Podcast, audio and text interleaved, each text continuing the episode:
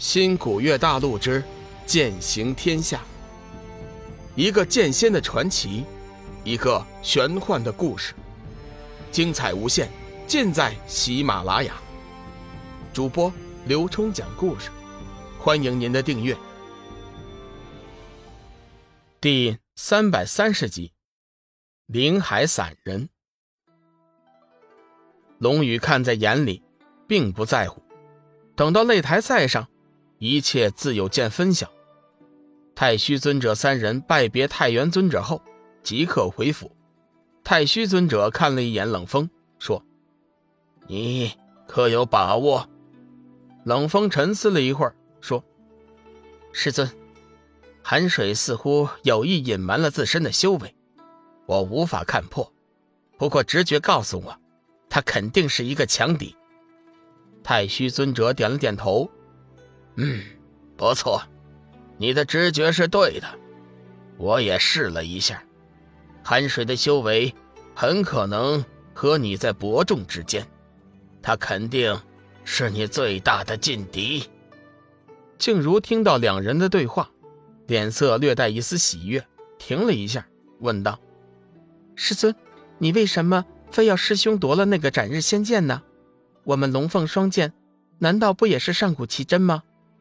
静茹撇了撇嘴，似乎很不情愿冷风参加擂台。太虚尊者转过头说：“呵呵，静茹啊，我知道你的心思。你和风儿从小青梅竹马，本来呢，为师也打算成就你们的姻缘。不过现在……”却要暂时放上一段时间。斩日仙剑，我们龙凤城势在必得。有些事情你还不知道，我也不能告诉你。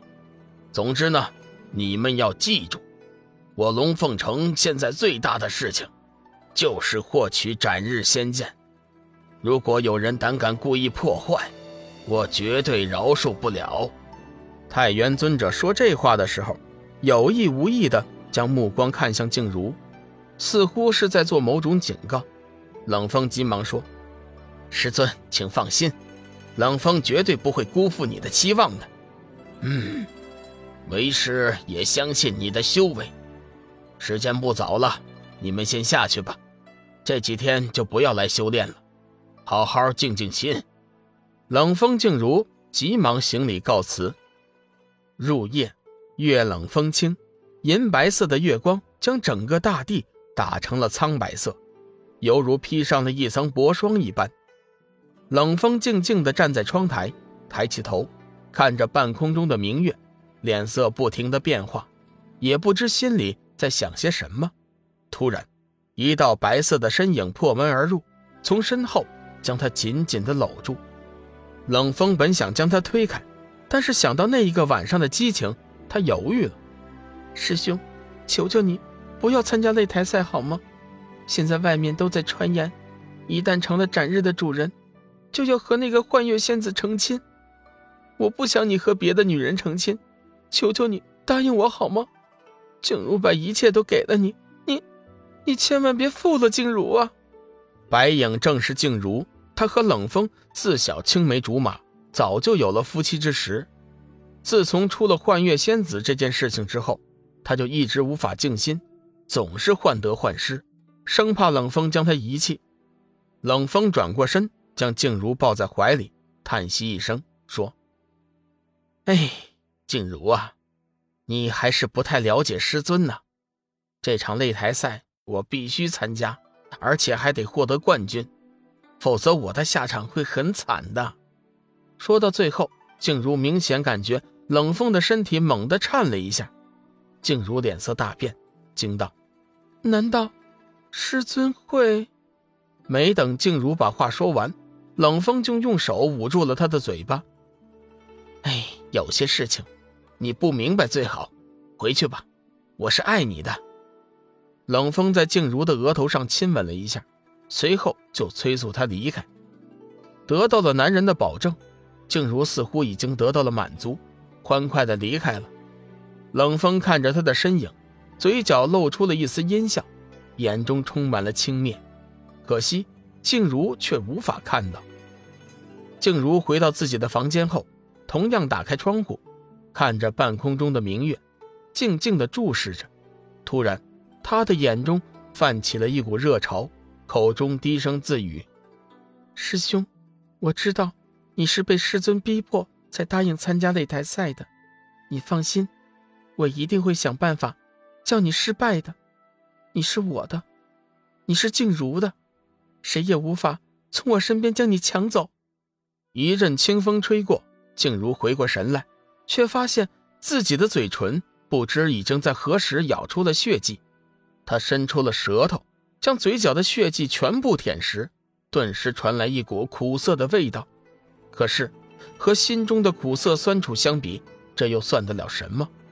转眼间，时间已经过去了两天，距离擂台赛正式开始只有最后一天的时间了。突然，龙凤巡使前来汇报，说是蓝水城的灵海散人前来求见。灵海散人见到三人后，面带焦急：“尊者，寒水可在这里？”“嗯，不错，寒水正在调息静养。三人找他，莫非有什么事情吗？”太原尊者有点奇怪。灵海散人边走边说：“我今天便是专程来找他的。”此事十分重大，还请尊者将寒水叫来，我当面和他分说。九一散人见灵海城主的表情不像是在开玩笑，当下也不敢怠慢，急忙将龙宇和志远叫来。龙宇一边走一边仔细打量着所谓的灵海散人，从容貌上看去，灵海散人也就三十岁的样子，身材窈窕，眉目如画，峨眉淡扫。一身蓝色裙衫，更显卓然出尘，秀美绝伦。龙宇总觉得林海散人的身影好像是在哪里见过。人鱼梦露，龙宇的脑海中一个机灵，突然想到了和林海散人容貌相仿的女子，自己当初在林海海底世界见到的人鱼女孩梦露，和眼前的林海散人却有七分相像。林海散人看了一眼龙宇，说：“烦请小兄弟，把你的七品金龙令给我看看。”龙宇这些天来早已熟知了海阁的各大人物，自然知道林海散人的身份，急忙将七品金龙令拿了出来，恭敬地递给了林海散人。林海散人接过令牌，手上泛起一道蓝光，在上面轻轻一抹。随后，那令牌上显现出来两个篆刻的字符“灵海”。